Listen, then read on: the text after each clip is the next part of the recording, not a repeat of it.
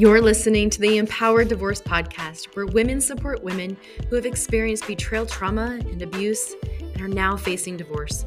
Here, you'll learn tools and concepts to help guide your journey from a place of empowerment by trusting yourself and becoming the chooser in your life. I'm your host, Amy Woolsey. Thanks for joining. Well, hello, hello, my amazing listeners. All year, you have been listening to brave, courageous women share their stories of empowerment as they navigate betrayal, abuse, and divorce. Women who are practicing every day, just like you, to heal and thrive. It has been my hope that you have not felt alone in this journey, that you have felt less crazy and on this island of doom, because really, you are among the most brave, amazing women I know. My best friend Alana and I say all the time that our favorite people are those who walk through the hellfire of betrayal because those who take their healing seriously are the most authentic women we know. We don't have time in our life for fake anymore. Today, I am thrilled to have joining with us one of the most authentic women I have met. We became fast friends, and I am proud to rub shoulders with her professionally as well. Sarah started coaching 11 years ago and quickly realized that most of her clients were experiencing similar challenges in their lives as her. In fact, many of her clients experienced such high levels of gaslighting induced anxiety that they were often misdiagnosed as having anxiety disorders. Can you relate? She has connected the dots that gaslighting is the cause of their anxiety, not a mental health issue. So, after a decade of deconstructing gaslighting, over 8,000 hours of coaching clients and multiple trainings along the way, Sarah is a trauma informed coach and a thought leader and expert in the field of gaslighting. She sits on the board of APSATS and has incredible influence there. I have greatly benefited from her work, as well as my clients who have taken her program. And then we work together through her program, and they are becoming experts in their own lives on gaslighting. I have asked Sarah to come share her story on Women Supporting Women episode because her story is one that many don't speak out about. Her story starts like this January 21st, 2011, the FBI showed up at my house. Nothing could have prepared me for what happened next. I know many of you listeners and those who have reached out to me and many I work with share Sarah's story in many ways, but have remained silent who don't hear people talk about this part of their story. And you too are not alone. I want to encourage all of you to listen as it's not only riveting, but this is why Sarah does what she does and has deconstructed gaslighting to the level that she has because you will hear in her story the covert and overt methods, techniques, and tactics used to keep her in the dark for so many years. And I think a lot of you will be able to relate. I know I can. So, trigger warning this is not an episode to play in the car with children. I do not edit out any language in this episode as we are dealing with a level of trauma that absolutely fits the authentic language that we use. Okay, enough of me talking. Here is my conversation with the Sarah Morales. But Sarah, really, thank you for joining. So, for those who, and your links and everything is going to be obviously in my show notes. And I'm really excited because I'm going to hold you to this you're going to come back and talk to me about gaslighting. And because of your personal experience that you're going to talk about today, you have dedicated your time, your heart, your energy to deconstruct gaslighting to better help those who are impacted by it. And I, am with you in our, guess of our age and the timeline of when we had our D Day and what we experienced. Mm-hmm. There wasn't information out there.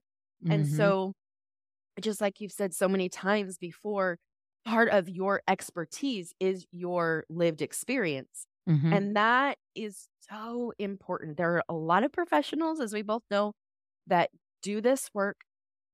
But one of the things that draws me to you and your work and why I think it is so unique and specific, like what I do, I'm, yes, betrayal partner sensitive, betrayal trauma, addiction, recovery, yada, yada. But divorce for those who have experienced this. Mm-hmm. And yours is so tailored to gaslighting.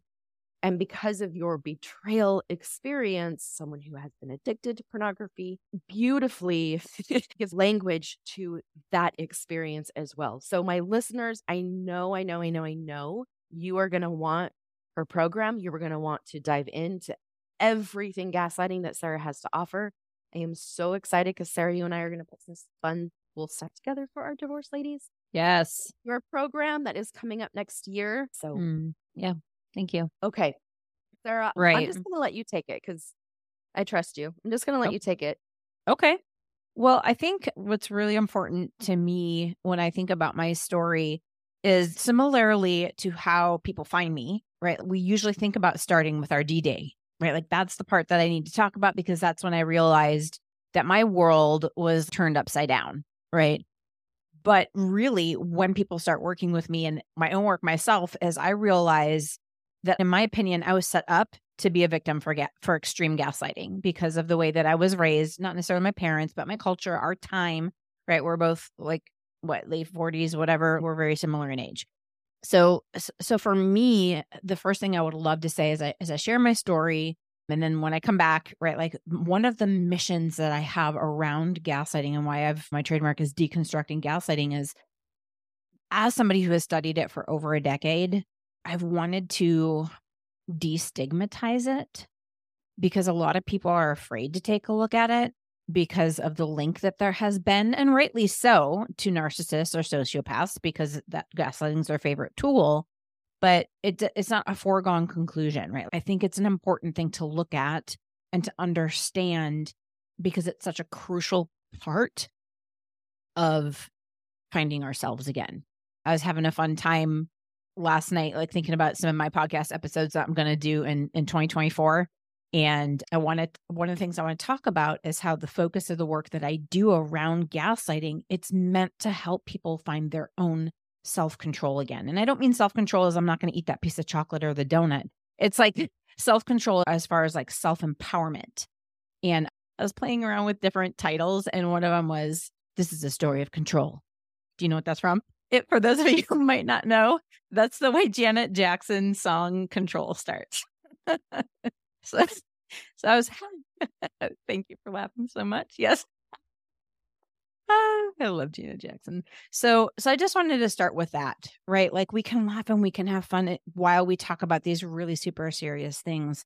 And that would be the first thing that I would want people to know. You don't have to be afraid of diving into the hard work that is around gaslighting because the result is a trust in yourself. I know for me, that was the end result. I want to, before I go into my story, I want to say the end result of the work that I have done is a trust in myself like I had had never had in before all of this had happened. So that's why I'm so passionate and believe that everybody should do this work honestly. I don't you know, yes, partners, but I think everybody needs to do this work. So my story. Yep. Did you want to say something before I go? No, keep going. Okay. I just okay. aim and people have okay. watch on YouTube. they got to watch because um, I'm like, yes, yes. yes. okay, so we're not going to really talk a whole lot about gaslighting. That's another day. I just want to talk about me, about my story. I grew up super conservative Christian in the Midwest, in the Bible Belt. So very even though I grew up in a big city, like people big, big ish, Milwaukee, one probably one of the biggest cities in Wisconsin, if not the biggest, but still it's not like LA or New York or something, but still pretty, pretty big city. So they wouldn't have thought that I would have been super naive. But I always tell people like until my D Day when I was like my mid 30s, I was probably the most naive, like mid 30 year old. I didn't know what pot smelled until probably 10 years ago.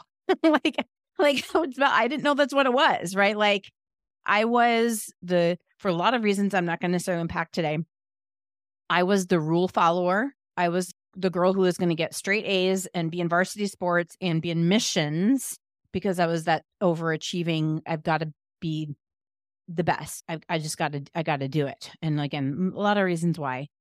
And so that led me to to join missions straight out of high school. I didn't go to college. I went to missions because that's what super Christians do. and and that's where I met. That's where I met my ex. That's where we met.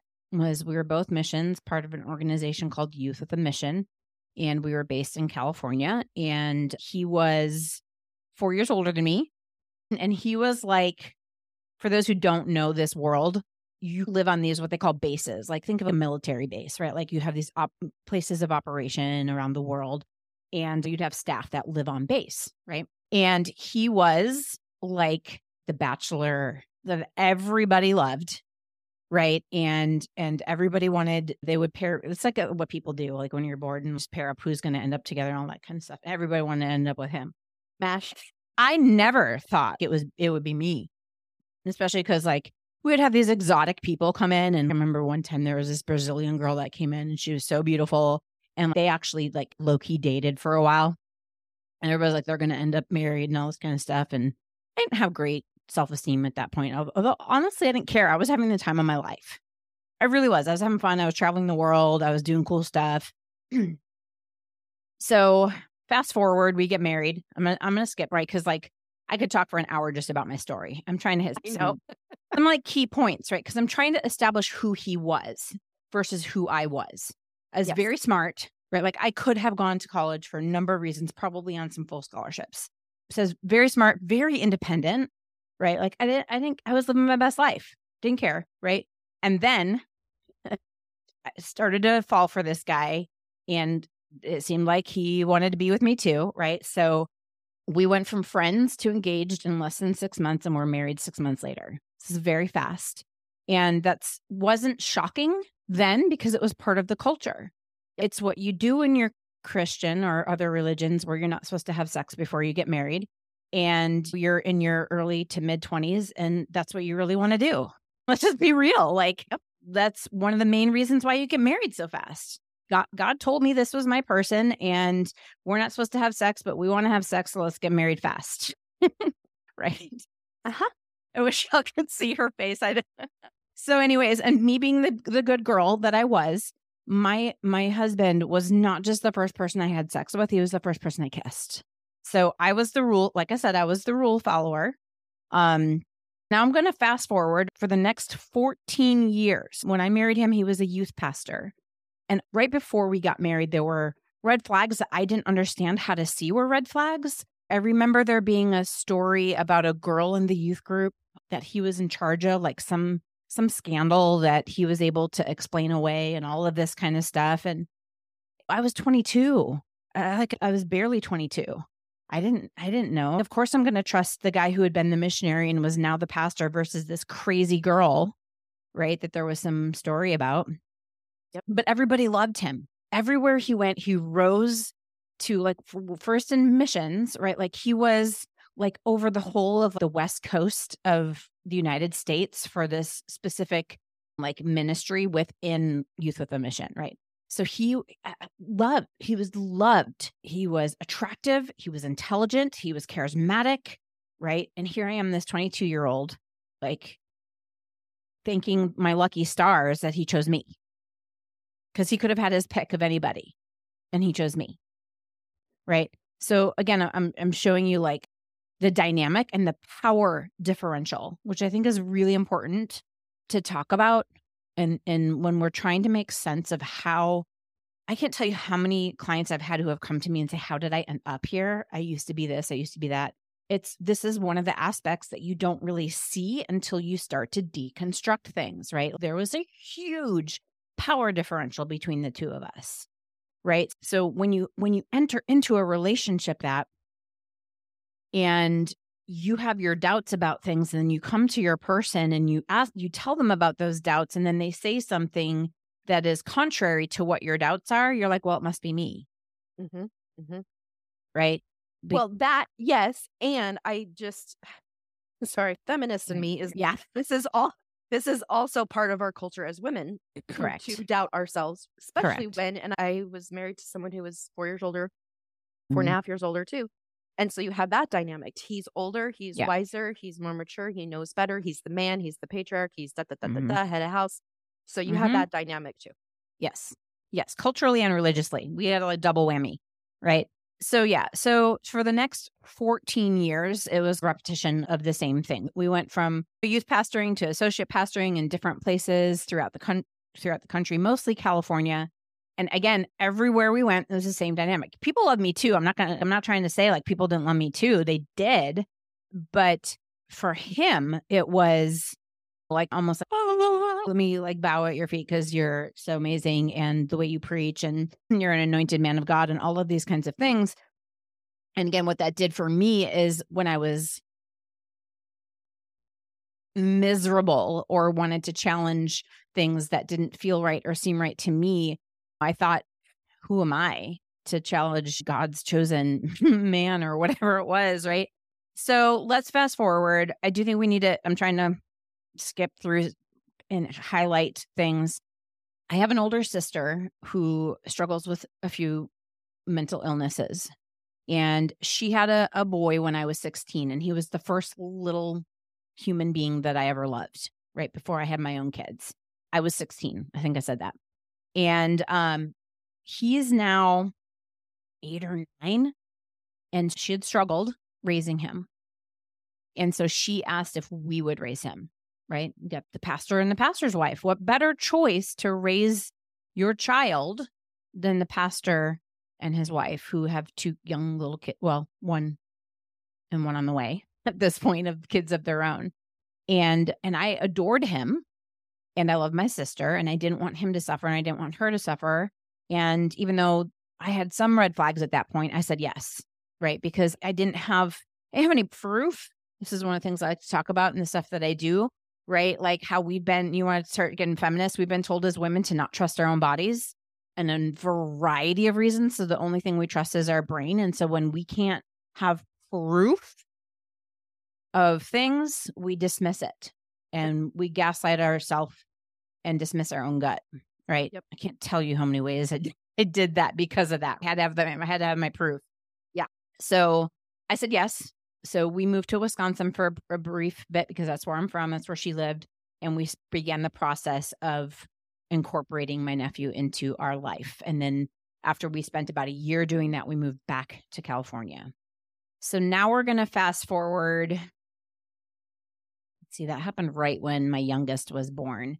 So we're going to fast forward six more years. So at this point now, we're married for 14 years. January 21st, I remember because it was the day after my oldest's birthday.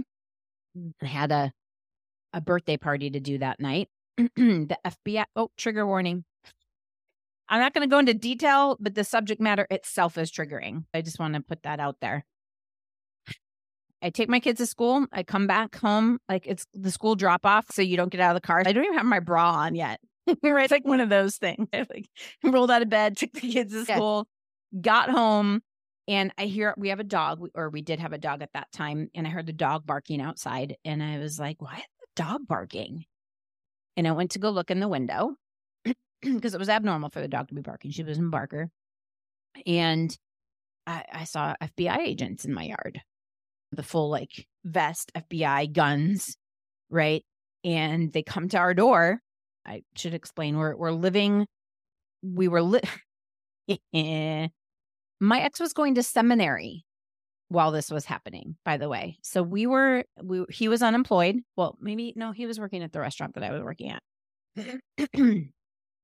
but other than that he was not pastoring at the moment he was going to golden gate baptist theological seminary it's one of the preeminent Southern Baptist seminaries in the country, and that was in the and Bay Area. like on a compound or something like that. we right? were, yeah, we were living on a property that we were renting alongside of his parents, his mom and his stepdad. They lived in the main house with my nephew, who was, I think, in his early 20s when this happened. I'd have to know, probably late teens. Anyways, either like 19, 20, somewhere around there. I don't do the maths anymore. But yes, they lived in the main house, and then there was like a pool house that mm. was we we like transformed the garage into like our living room and it was it was a little bit of a hot mess but it was the only way we could afford for him to be going to seminary and us live so yes yeah comes to our pool house knocks on the door and hands me a warrant well first he asked if we had any guns i'm like i think there's like a bb gun in the main house or something like that that's all we have and so they went to go look for it or whatever. Somebody went to go look for it. And he's like, okay, so here's the warrant. And I started to read it and it said underage pornography on it. And I'm like, what the? F-? And honestly, I actually initially got scared that, that it was about my nephew because he had been dating a girl that was, I think, under 16. Like it wasn't a big, huge difference, but I think like she turned 16 some couple months after they started dating. I don't remember what it was, but they had been sexting right? And technically, this is what a lot of people don't know. That's why I'm like such a hard ass. You got to tell your kids if they're under 18 and they text a picture of themselves, it is considered child pornography. Like you cannot do that. Right. So, anyways, I was worried But that it that's was where my your brain went. Your brain that's where my brain went. would never go Like, to husband. Never. Never. In 14 years, I had never found any shred. I think once I found here's a little the trigger warning for for just a tiny little bit of detail. So a lot of my exes acting out was with same sex. Don't have a problem with that necessarily, but it was confusing for me when I found one time I found pornography that was of someone that was male and I thought, "Oh shit, I did something like wrong here. Like I better like it, I wasn't like, "Oh, this is my this is my husband's porn stash that I accidentally happened on." Right? Like I wasn't going to be in my frame of thought. So, so that was the only thing I had ever found and as far as like pornography and then one time I found a parking ticket for somewhere in San Francisco that hadn't gotten paid and it didn't make sense. I didn't Google it because I still wasn't, I wasn't like, my husband was going to seminary in the Bay Area. So he had to go into town for something. Okay. Mm. I didn't think anything. I'm not like your logical conclusion when you've chosen to marry somebody and then, oh, they're also a pastor. Right. You know what he's probably doing? He's probably visiting a bathhouse that MFer he was doing, right? It's, it's No, I'm so glad you're saying this. And we're even slowing this whole experience, this this D-Day down because what I'm hearing you say that is so common is that when you go into these relationships, it is not in our mindset No. to look at this person as the perpetrator. no. Yeah. And so, so many women, when you do find this stuff out, it's like, what did I miss? What is wrong with Yeah. me? Why am I? Why am I? And I just love that you're sharing this because I'm hoping that those listening can really just give themselves some compassion. Like you are, and I do know you, you are brilliant, you are smart, you are educated. And how many women have you and I both worked with who are Yeah. smart and brilliant and educated? yeah. Who are not stupid.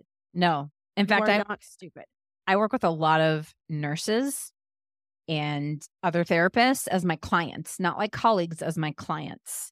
Yeah. Right. So, so they're like, how can if you, Yeah. those are some of the people that we often esteem as some of the most intelligent. and- No, doesn't Mhm. matter. Does not matter because it's not about intelligence, right? It's not about that at all. So, anyways, I didn't think it was for him. I thought it was for my nephew. The FBI had separated all of us and into different rooms. And then I'm like, can I get my bra on? Let me get my bra on. like, and then and then they start bringing us all into the main house. They're like, we're going to bring you all together and start doing some t- blah blah blah. And I look around. They're like, okay, everybody's here. We can start giving you our some general announcements about how things are going to need to go. And I'm looking around, and my husband was gone. And I'm like, hold on, my my husband isn't here. We can't. And and he was like, ma'am, your husband surrendered. Like he surrendered himself. And I I was like, I tell people, yeah, uh, those those who know the Princess Bride, there's this moment in the Princess Bride where he's like the sound of despair or something like that. I can't remember what it is right now, but it's like the the sound that Westley makes when he's getting the life drained out of him. It's like I did that in that moment, like figuratively and literally, because I didn't. I was in such a state of shock. I, I joke around, and I said this once on my friend Jenny's podcast, but it's like I was floating like around the rest of the day. It's like my feet weren't actually on the ground, right? Because you're just everything that you thought was true in your world has just been obliterated. And then they started coming for me a little bit. One of them started in- interviewing me. And I, at this point, y'all, even though they had taken away, even though they had said that my husband had surrendered, I was like, you don't understand who my husband is. He's a pastor, he's in seminary. You've got the wrong guy. I really thought they had the wrong, I thought they had messed up somehow. I really did. Of course. I didn't uh, because he was a quote unquote good dad. Again, there were there was nothing that I could have pointed to other than my own miserableness in my marriage. There's nothing I could point to, which I thought was something wrong with me, right? So they started questioning me basically, how could I not have known that this is what he was doing? And this was what was on his computer. And I'm like, I don't go on his computer. It's his work computer. I'm a waitress and I'm doing this other side job, whatever. But anyways, all that to, to say that was that was my D-Day experience. Now, I initially within that first day, I'm going to tell you, and I don't know if I've talked about this ever before. I was done. And that first moment, I was done. I was like, I can't, uh, this is a person that I never want to, all of these, I was done. And then he was in Fresno County Jail, which is a horrible, if anybody knows anything about jails in this country, it's one of the worst. And I'm not going to go through all of the drama of that weekend, but when he was released, pre-trial, something or other, when he was released, he was supposed to have been released at a certain time, and we didn't hear anything from him. I really thought he killed himself. Mm. I really did. I thought he was so ashamed of what he had done and all of these things. Of course, I didn't know at that point that he was a sociopath and he would never think that way about himself. But what I thought in the moment, right? Like I thought he was was so ashamed that he left, was released, left, and went and killed himself. And so something in that what happened in me in that moment shifted and i was like no this is not okay this has to be on my terms i get to say when this is done and i also believed that in that moment that that god had talked to me and asked me if i would be willing to live out a redemption story and i was like well at okay. that point yes Just, mm-hmm. yes we want to st- mm-hmm. just want to sit with that a minute yeah yeah first of all i can relate but yeah that God wanted you to live out a redemption story. Yeah. Which meant you had to do what? Well, everybody's redeemable, including my my husband at that time who had technically distributed underage. That was mm-hmm. the that was the crime he was being charged for. Just about sharing it really, but he wasn't a producer and all of this kind of stuff. But yeah, no, it was right like it was one of these things where i fully believed like he was going to be that guy that had this stellar redemption story and all of these things and he was going to work with the addicts and i was going to work with the partners yeah instantly right because you have to understand i first started doing like being a part of student leadership as in in the church when i was probably 14 i'm like 35 or something like that when this happens it's 20 years of living in the mindset of how do I turn this into something that can be used by God? Yes, yes, yes. Without a fucking care about my own well being or my kids' well being or my safety or my kids' safety. I'm not trying to listen, I don't like to try to ruffle people's feathers about their spiritual beliefs. And we have to do better about questioning things instead of being unquestioning, right? Yes. We, I don't think we're meant to just take things as they are and as especially as we've been told they are, and especially us as women. Yeah. Because a lot of the stuff that we've been told has been to enable unhealthy marriages to stay intact and the men get away with a bunch of shit. Yes. Oh. Amen, sister. And and that's why I slowed this down because yeah. when we do that, we are essentially and this is the the paradox of it all is that you then have to let go, discount, disconnect with your own agency. Yes. In order to fulfill some supposed higher experience, whatever, right? At your yes. expense, at your expense to then feel and choose and think for yourself. Yeah. Which is why it's not okay, which is why it's not actually, quote, holy. Yeah. Anyways. Yeah. Go ahead. Yeah. No, I mean, I've I've unpacked that moment and people are going to believe what they're going to believe about that moment, but I don't actually believe that God spoke to me in that moment. I believe my brain was doing things to try to help me cope. I really do. part. Mm-hmm. Yeah, right. It's our spiritual bypassing. And yep. and did it did it help me then? Yeah. right. So I'm not gonna I don't shame former Sarah, like my former version of myself. She was it's a Maya Angelou quote, that's my life quote. Uh, she was doing the best she could with what she knew. Yep. She was doing absolutely best that she could with what she knew. She was trying to love her people. She was trying to love her God. She was like all of these things. She was trying her very, very best, and I don't fault her. And we need to, the second part of that quote, right? The, the actual quote is do the best you can until you know better. Then, when you know better, do better, right? That's the part that we can't leave behind. Like, we've got to question things and start to learn better so that we can know better and do better. The next year, I'm just going to try to zip through the next year, um, was a masterful show by my ex. I sat with him and I said, I cannot do this again.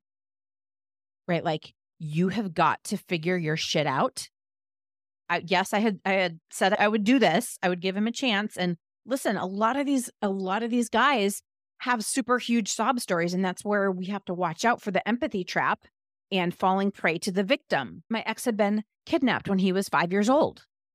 That was something like like hello, what kind of mean, uncaring, unempathetic, unloving person says, Oh, sucks to be you. You got kidnapped. We're like, no, of course that was something that he used to hook my empathy and say, I deserve another chance because I was kidnapped. And of course, I was going to end up in the place that I ended up because of all of the things that have been happening.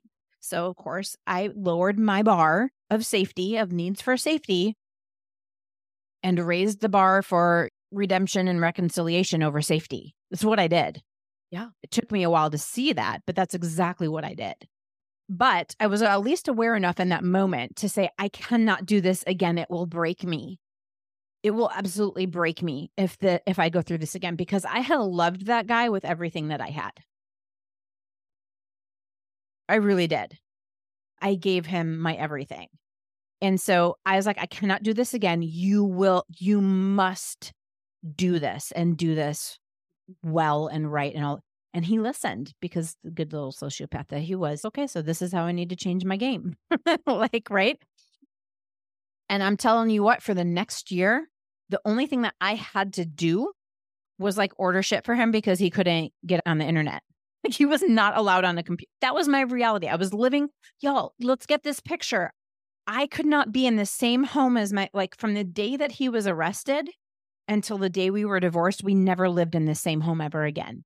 Even though it was four four years after discovery before I was finally divorced. No, five years. Anyways, I have to do the math. But he wasn't allowed to. He was not allowed to be around anyone under 18. He had an ankle monitor around his ankle. He had to give plans for a week at a time of where he was going to go and I was trying to figure out how to envision a future with that kind of life.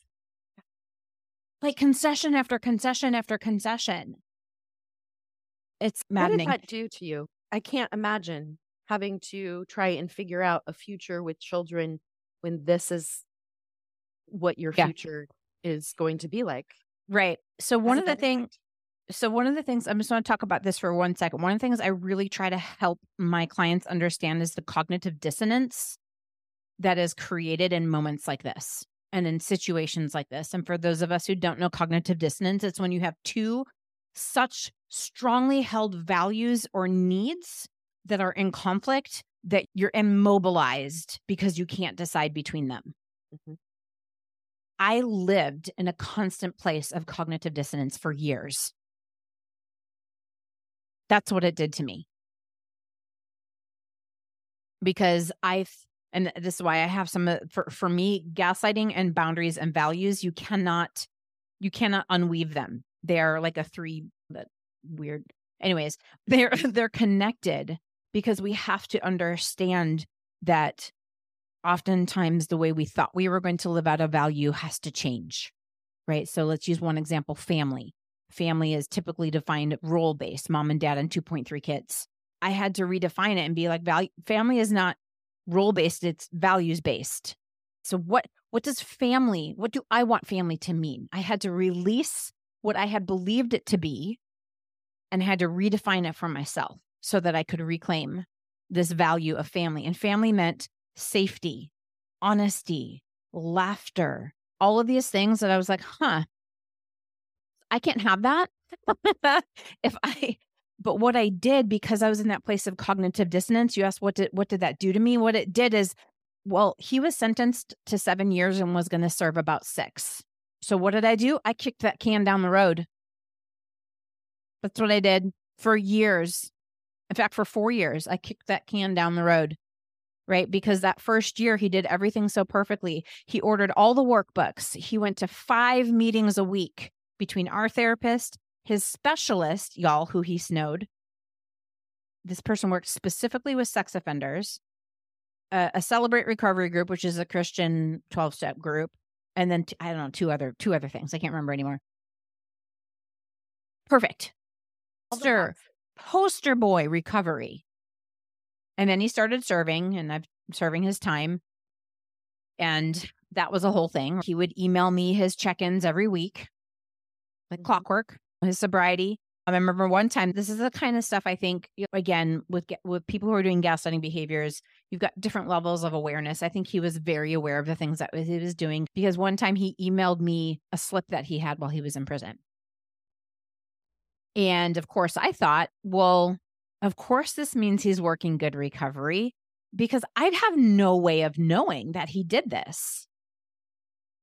So, him confessing this to me is actually a good thing. Right. So, anyways, I would go and I would visit him. I thought I was doing the right thing by hauling my two kids to prison every week to go visit their dad to maintain attachment. And then, trigger warning again, four years in of that, that routine, strangers coming up to me when I would go and visit him, being like, You're so and so's wife. And I'd be like, Yes, I am. And they'd be like, He's so amazing. He's helping me so much. All of these different things. I just went, He's such a good guy. Blah, blah, blah, blah, blah. Oh, side note too, my like ex would be connecting me with other women who needed support because the friends of guys that he was becoming friends with. Yeah. I'm a coach at this point. I'm already leading groups and all kind of stuff. I have a group that night. My mom sits me down and says, Sarah, I need to talk to you. And I'm like, okay, what's going on? And she's, I need to tell you about my nephew. And I'm like, shit, what's going on? And she's like, well, he told his mom about abuse that he endured at the hands of your your husband, my then husband. It had taken him a very long time to do that. And there there was one point early early on where I had an inkling. I had an inkling that something had happened. And so I confronted my ex about it, my then husband, my ex, and he's Sarah, I, I promise I never did anything to our children. and I was like, Our children, huh? What about what about my nephew? And his face just went because his oops, so because his like workaround didn't work. And so I went and I I went to my nephew and I'm like, you don't have to tell me what. I just want to know if something was involved. If if he ever involved you in anything. And he's like, Yes, he did. And from that, I never pushed my nephew again. And this was before I had had my disclosure. So in my disclosure, my ex gave me like one small thing that in and of itself again i could have i but i that could have been enough and and listen there are times when i've had clients that that was enough for them just discovering that something quote unquote small had happened was enough for them and i would shame myself but i was already bought in i was already bought into this redemption story and all of these types of things so the fact that it was small enough to be something that would register but not so bad that i would give that it would be enough to break me because I'd already bought in. He knew exactly what he was doing by confessing that one small thing. So I looked at him, I said, You need to figure your shit out because this is not okay.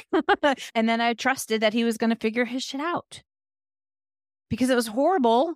But I had already, at this point, the dribbling disclosures that we go through. Like at first, it was just pornography, and then it was this behavior, and then it was this be- like it's you you become desensitized. Mm-hmm.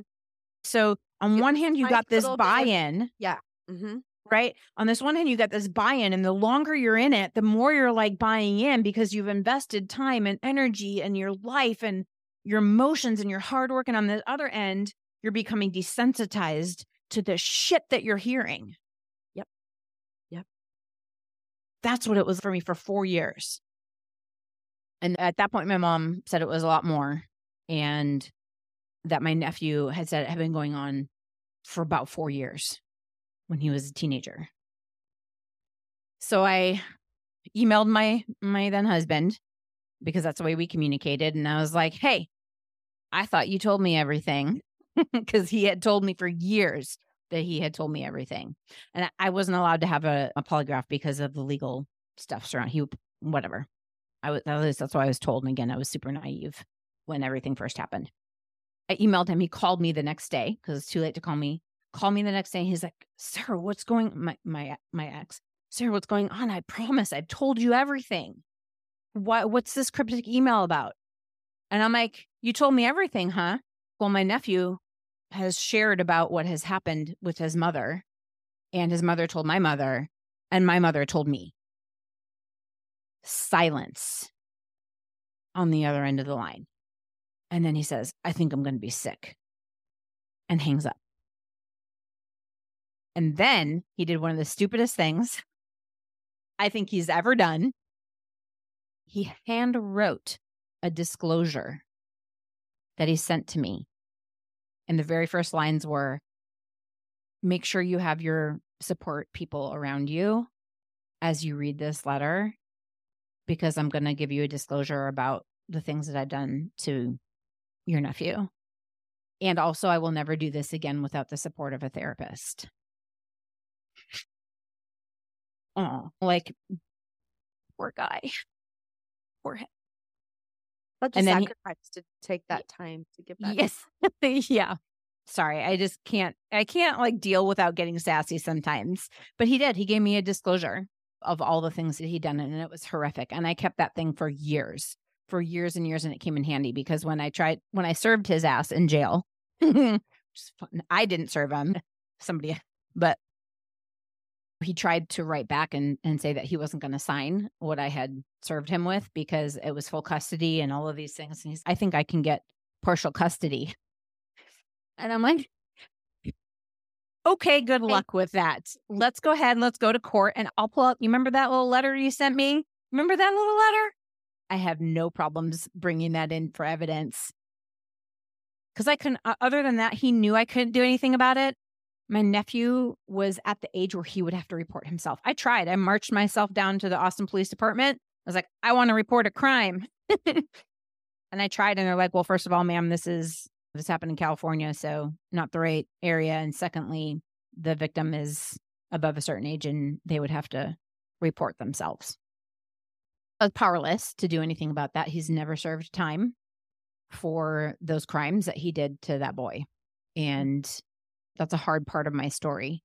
But when, once I found out about that, I want to say the, the I don't know if if you've ever heard, and and I'm sure you can relate, and I'm not sure how you describe it to your clients, but for me, there's like the first time the switch is like I'm done, right, and you know you're done, but then it goes up and down and up and down and up and down, like until it's the final, until it's the final, then it never gets touched again, right? One would think that would be enough, but at this point, I'm four years in. I'm like, what is this going to mean for my professional? There was so much stuff that was thrown into conflict because I had been coming from this point of I'm this person whose husband's in recovery and all of these things. And now I'm- I'm this divorced. There were so many different things. Yeah. That continued to put me in conflict, even though in my soul, in my being, I knew I was done, but I needed all of the parts to get in alignment. And that takes some time often. Yeah. Right. And bless bless my parents. and and bless my friends. Like my Oh my, My- I remember my are mom- going to heaven just for that. right like uh, my mom at one point said because my parents that's a whole nother story of the level of support that they gave me i uh, my kids and i don't know what would have happened to us if i hadn't had my parents Amen. we and in in a nutshell we lived with them for six years that in itself they moved from wisconsin to texas and left their community and their home to support me and my kids so many times when i'm talking to my clients at different places i can say i get it Yeah. i know what it's like to to pay for my food with food stamps i, I did that for probably a year maybe two years right like i have seen the depths i definitely have been there but she said, if you stay with him, I can't continue to support you. it was like one of the only times. And I was really mad at her at first for saying that, but she was right to say that because I had my my friends who were like when I was trying to get all my shit in alignment, they would say like because I I remember asking one of my friends specifically, "Will you still be my friend if I choose to stay with him?" Mm. Because I was trying to get everything in alignment. Yeah. Right? It was just like wanting to be seen where I was at Mm. and the struggle of it. Mm. but being in such big conflict and kind of figuring out who who who would be with me no matter what Yeah. and and she was like sarah of course i love you and i'll be with you no matter what and I trust that you're going to figure this out. Is invaluable. And I did figure it out. There were some some key points. And I think one of them that you and I talked offline before before we started recording that I'll I'll share right now it really informs a lot of the work that I do and the reasons I've made the programs I've made the way they are. And that's about finding our own agency again and taking the focus off of the other person because that's there's only so much we can know about the other person. And shifting the focus onto ourselves. Like I tell people all the time imagine a pie chart of where your focus is and your focus needs to at least be 51% you at least it should actually be more but but that's what we got to at least try to start with right? Like it doesn't mean don't don't try to understand where the other person but we've got to start looking at i've got to trust myself. I've got to learn how to hear my voice and my gut and all of these things again. It, it is where it's got to be.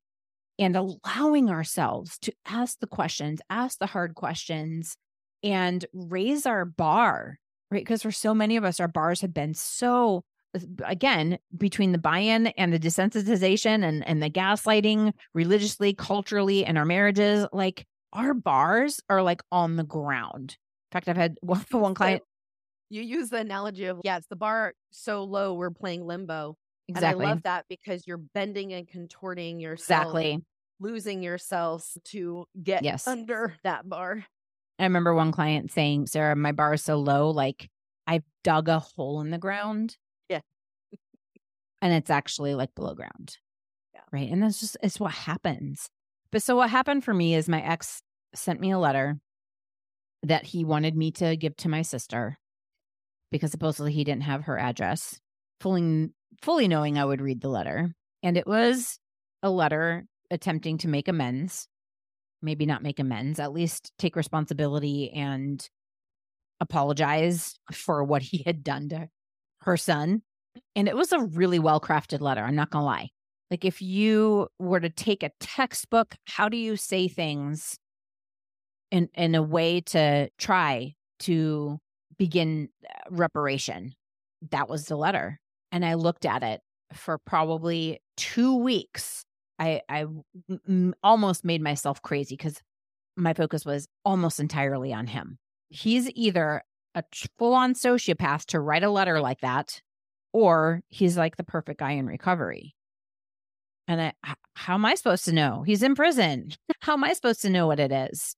Meanwhile, I'm, I'm going to give you one little thing that I did, one of the kick the can things that I did. One of the things I was terrified of terrified when I would think about him being released from prison and coming home because that's what I had committed to doing up until then, right? Like, what am I going to do? Am I going to put locks on my kids' bedroom doors? How am I going to know that they're safe? How can I have that guarantee? Because in my gut, I knew I didn't feel safe with that man. I knew I didn't feel safe. I knew in my bones I didn't feel safe. But I would say to myself, you know what? When it gets closer to his time of release, I'll work on that in therapy because that's my fear. That's what I did to myself. I kicked that can down the road and said, I'll deal with it then. Right. And mm. again, and it's is, back and it's back to the something must be wrong with me. It's my fear. It's my problem. I need exactly. to myself out. Exactly. Now, and again, some of this, if we go all the way back to the beginning of after my my discovery, the first books that I read were all these super religious books about people that had stayed in their marriage. And so I felt pressured to do the same thing. Yeah. I felt pressured. I wouldn't be a good Christian. I wouldn't be a good this or that or all of these different things until that moment where my mom told me about my nephew and I said, fuck this. I'm questioning, I'm discarding everything everything I have thought I have known to be true, my religion, my identity, everything. I am discarding it and I'm going to look at each one with a fine tooth. I'm going to pick through that with a fine tooth comb. I'll keep what I really believe about myself and what, how I want to live and all of these things. I'm going to throw the rest out because I don't trust a single thing, not a single thing. And so I started that process. And that's what I was doing well, I was also trying to figure out what about right. So so here I am in this moment. I'm I'm learning more about myself. I'm learning to trust and listen and ask these questions from this viewpoint of I am not going to take anything for granted. I'm not just going to say I don't I don't have to understand things. It just takes faith. No, I'm not going to dismiss my questions anymore by saying it just takes faith. If I don't understand something, if I question something, I could I keep on questioning it. I keep on questioning it. I keep on questioning it. And then I bring it back to how does this feel with me? How does it feel in my bones? How does this feel in my gut? And when I looked at that letter for two weeks, thinking mostly only about him, I had this aha moment when I was like, again, sorry, I have not been doing the swear word. Like, you can cut them out or whatever, but I've not been doing trigger warnings about swear words or swear word warning. I was like, who the fuck stays in a relationship when it's a legitimate question whether or not your person is a sociopath. Like that shouldn't be one of the things that we're questioning about our about our intimate partner. Like, huh, I wonder they might be they might be a sociopath. Not willing to like, no. Try and figure this out. Yeah. Right. Like, no. And that that was like when the final switch, for the most part. I don't remember exactly the timeline because a lot of this was quite a while ago now. I do know for me, one of the things that grounded me throughout my divorce process was anytime I started to doubt my decision, I would ask myself, because I knew I knew by then my top need and the one I was not willing to compromise or sacrifice anymore was safety. I knew that. I had resolved that one. it became the top of the list. And so I would ask myself, can I be in a relationship with this person and feel safe? Not do I love this person? Not do, can I imagine a future with not any of that stuff. It was, can I be in relationship with this person and feel safe? And the answer was always no. Always. There was never once that it was, yes, I can feel safe. It was always no, I'm not going to feel safe with this person. And that would ground me. I'm doing the right thing because I refuse to live in a place that is not safe for me and my kids. I'm just letting that I'm just letting that mm-hmm. sit there. We get so caught up in the shoulds. I should love him. I should mm-hmm. forgive. Mm-hmm. I should be Christ like. Mm-hmm. I and I can make this work. And look, you and I both know women are freaking badasses. We can oh. we can make anything. We could. We can make anything work. It's not it's not a matter of can I do this thing? You can. Yep. I remember one of my clients saying after her husband went into his third relapse, saying, I think, I think I have it in me to do this one more time, but I don't want to. Just because you can doesn't mean you have to. Yeah. And that's the whole coming back to you. Exactly. The whole of, you know what? Yes and no. Yes. I mean, I could probably eat a whole dozen donuts in one sitting. Doesn't mean I sh- doesn't mean I should. right? Like like no, I think women are notoriously. I think men do it too, but I think it's extra for women that we're notorious for shitting all over ourselves. And that's basically self gaslighting, trying to convince ourselves to feel or believe or think a certain way that we you just said don't. Something I've heard you talk about this before too, but when you were taking your kids to see him in prison and under the caveat that this is how I help my kids stay connected and it's the right mm-hmm. thing to do. Mm-hmm. Would you be willing to share what was your, besides helping them stay connected to their father, as you look back on that, I've heard you say, gosh, I regret that. Mm-hmm. Why? Because it's traumatic right? Like, side note, I just do want to clarify. I don't think they've seen their dad since I found out about my nephew. Mm. So that that stopped. Yeah. Um, I do think. Well, I do think maybe there were a few times that their grandpa took took them, but yeah. So just want to put that out there first because I barely saw him after that. But why do I regret it? Uh, like I said, first of all, because it is traumatic, right? Like both of my kids have they're they're amazing they are some of the most amazing human beings, emotionally intelligent, compassionate, like all of all of these things, just beautiful, beautiful humans. And they both have issues. How could you not? Right? Your dad gets ripped out of your life at 7 and 11 how could you not have attachment issues? My younger one actually is pro- probably is better, I would say, quote unquote, better because they're less aware than my older one. My older one and I both have really bad memories. It's part of the, the CPTSD. Thank you. The gift that keeps on giving. But like the other day, I asked my son, I used to sing him the song Beautiful Boy by John Lennon all the time when he was really, really young, like every night. And something reminded me of it. I sent it to him. I'm like, Do you remember when I used to sing this to you? And he's like, Yeah, I remember.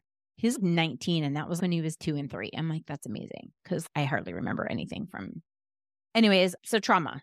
That's the biggest reason. We see it in movies and all of this. I think we're desensitized to maybe hearing or thinking of somebody taking somebody to go visit somebody in prison. But every weekend, I drove my kids for an hour down to Bastrop down this long line, you see the fences and the barbed wire on top. And then you sit in a room with all of these other people, go through a metal detector, walk down this long hall, and then go into a waiting room where there's just all of these inmates all over the place. And you make your inmate food in the microwave because it's like the highlight of the week where they get to have their hamburger heated up in the mic, right? And they sit in these very uncomfortable chairs for a few hours while they talk to their dad and or listen to him and I talk. Like what is again, I thought I was doing the right thing because Sue Johnson attachments, all that kind of stuff, right? Like and again, it doesn't also happen in a vacuum because I'm getting messages from him because he was reading all of this stuff while he was in prison. He could probably basically got like a degree while he was in prison reading all this stuff and telling me all, all the great ways that I'm I'm helping them maintain attachments with their dad and how that important that is to the development of this and that. And so being gaslit, right? A kid needs one secure attachment. That's one. It. One to learn healthy attachment styles. Yep. Yep. It is enough. is enough.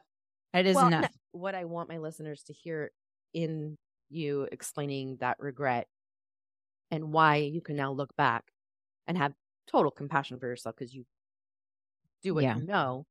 But ultimately, it's still this same like we're ignoring the reality, the the mm-hmm. reality picture. He is in prison, the environment of prison, the trauma of this experience, but all of that gets shoved aside because ultimately this so-called attachment that he is also saying needs to happen is taking precedence over reality. Mm-hmm. Yeah. Why that's why it's um, so easy to get sucked I, in. Yeah, sure. So what did that look like when you started to notice this isn't helpful? I mean, again, it's part of why I do what I do, right? So that these things that I had to learn on my own, uh-huh. people uh-huh. people don't have to learn on their own, right? So what I had to learn on my own was actually after my ex was released from prison, both of my kids, my oldest was now in high school, my youngest was now in middle school, had psychosomatic meltdowns. My youngest missed a whole week of school because of migraines. My oldest had a panic attack where I had to drive the 15 minutes that it took to get from my home to his school, literally saying one, two, helping him breathe. One, two, three in, one, two, three out if I stopped, he would stop breathing. So for 15 minutes while I drove, that's all I did. And he did not go back to school the rest of that year. He barely came out of his room for the rest of that year. So my youngest, again, being a little bit more resilient, only missed a week of school with migraines, which he's never never had before, has never had since. They were terrified that their dad had been released from prison because of him and because of the conflict that they felt about him. Mm-hmm. That was the biggest part. Mm-hmm. And that was the aha for me because my son, again, my kids are super intelligent as well. And because I've worked so hard with them about their emotions, they're also very emotionally intelligent. And as a middle schooler, I was having a conversation with my son talking to him about why he was missing school. And he's like, Well, I'm so confused because he's my dad, but I don't think I can trust him. I realized in that moment, this, As an adult, I struggled with that. And I remember thinking, I wish somebody could just tell me whether or not he was safe and make this decision for me. I wish somebody could do that because this is the fucking hardest decision I have ever had to make. And so I said, you know what? I will make this decision for my son Yes. because I can. yes. And I stepped in and I said, this is what we're going to do. And I set up some super strict boundaries, super, super strict, because what set it off was my ex. One of the first things that he did, his dad gave him a phone and he called my son and said, I'm so excited. I'm going to get to have pizza tonight and all of these different things. Migraine, missed a week of school. He's my dad, but I don't think I can trust him. So I stepped in. I stepped in. He's not safe. And I had a conversation with him that said, Imagine the fence around our house, and you've got a gate. And we let safe people in, we keep dangerous people out. So, what do you do when somebody comes to the gate and you don't know if they're safe? You don't let them in. We don't have to let people in because we're not sure that they're dangerous. That's that low bar again. That shouldn't be the bar. The bar should be I know you're safe. Not I question whether or not you're safe. I know you're safe. Those are the only people we let in.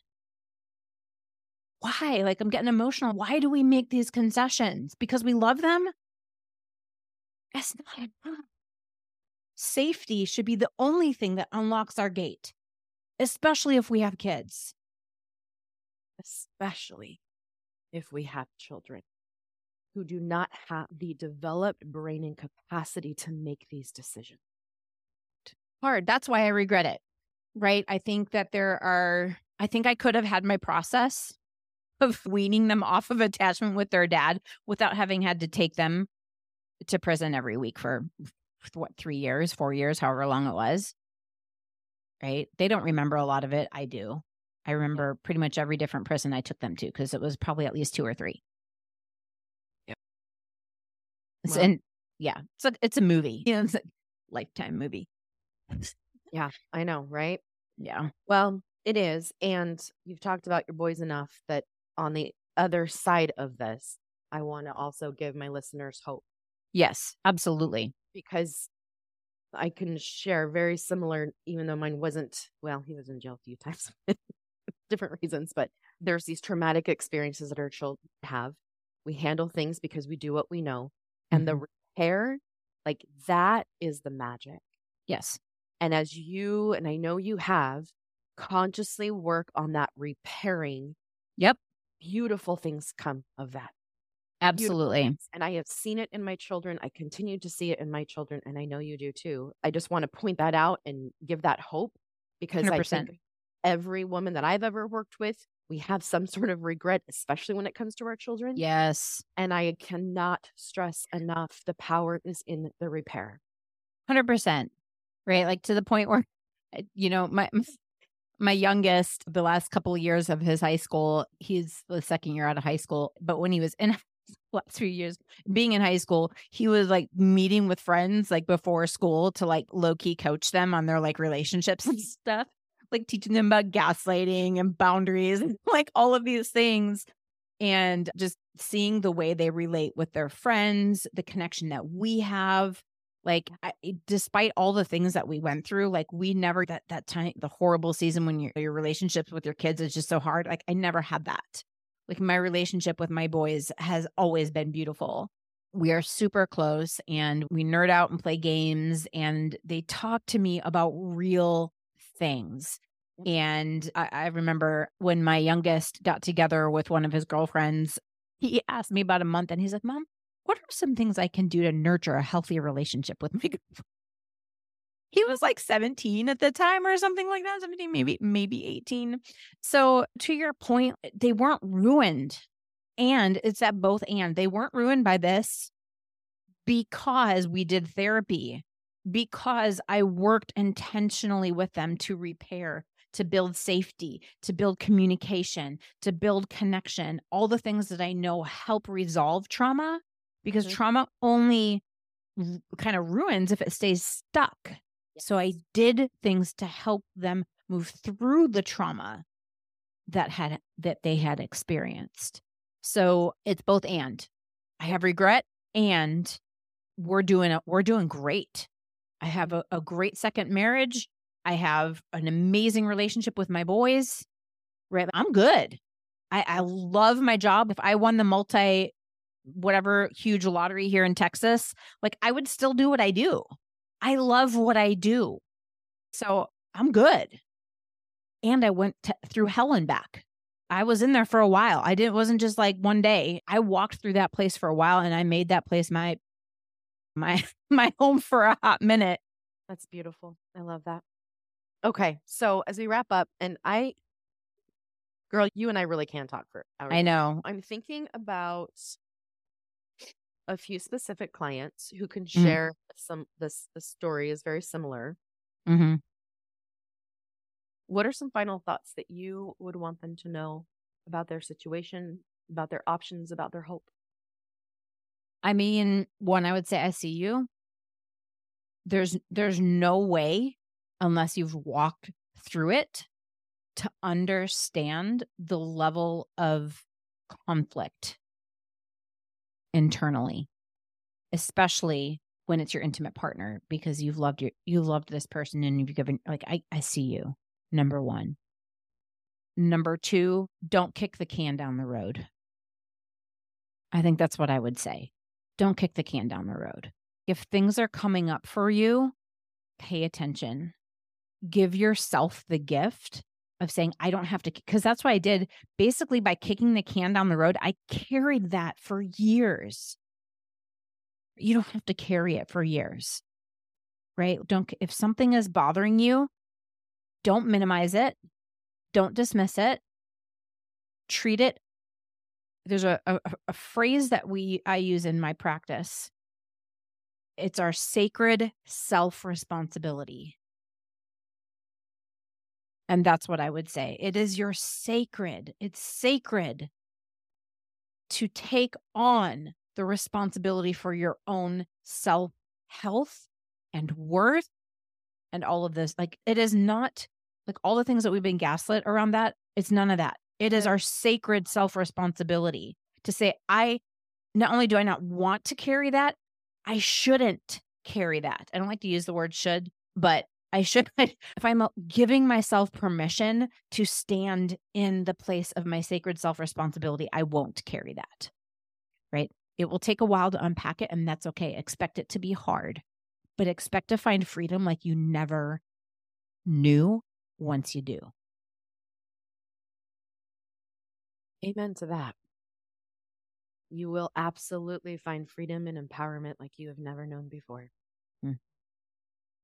Sarah, thank you Absolutely. Thank you. very much.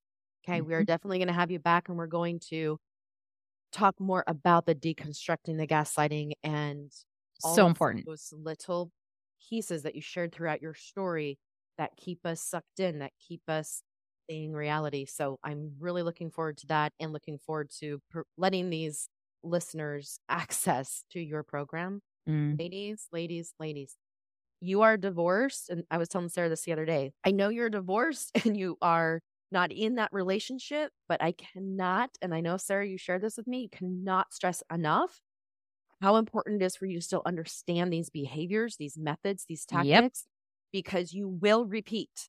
And I know none of you want to do that. Mhm. I know none of you want to repeat that. And not just in romantic relationships, but with friends, with Mhm. jobs. jobs and other cultures that you're involved in. This is amazing, amazing work. Yeah, absolutely. I think one of my favorite things ever was one of my former clients who told me after she divorced and was dating again, who said, You know what? Thanks to the things that I've learned through your gaslighting stuff, and instead of well, I what she says, I only went on one date with this guy instead of getting his name tattooed on my ass and marrying him. She was able to see how the things were happening, and she wouldn't have seen them before. It's important. It's important. Very important. So. All right, girl. Thank you, Amy. Thank you.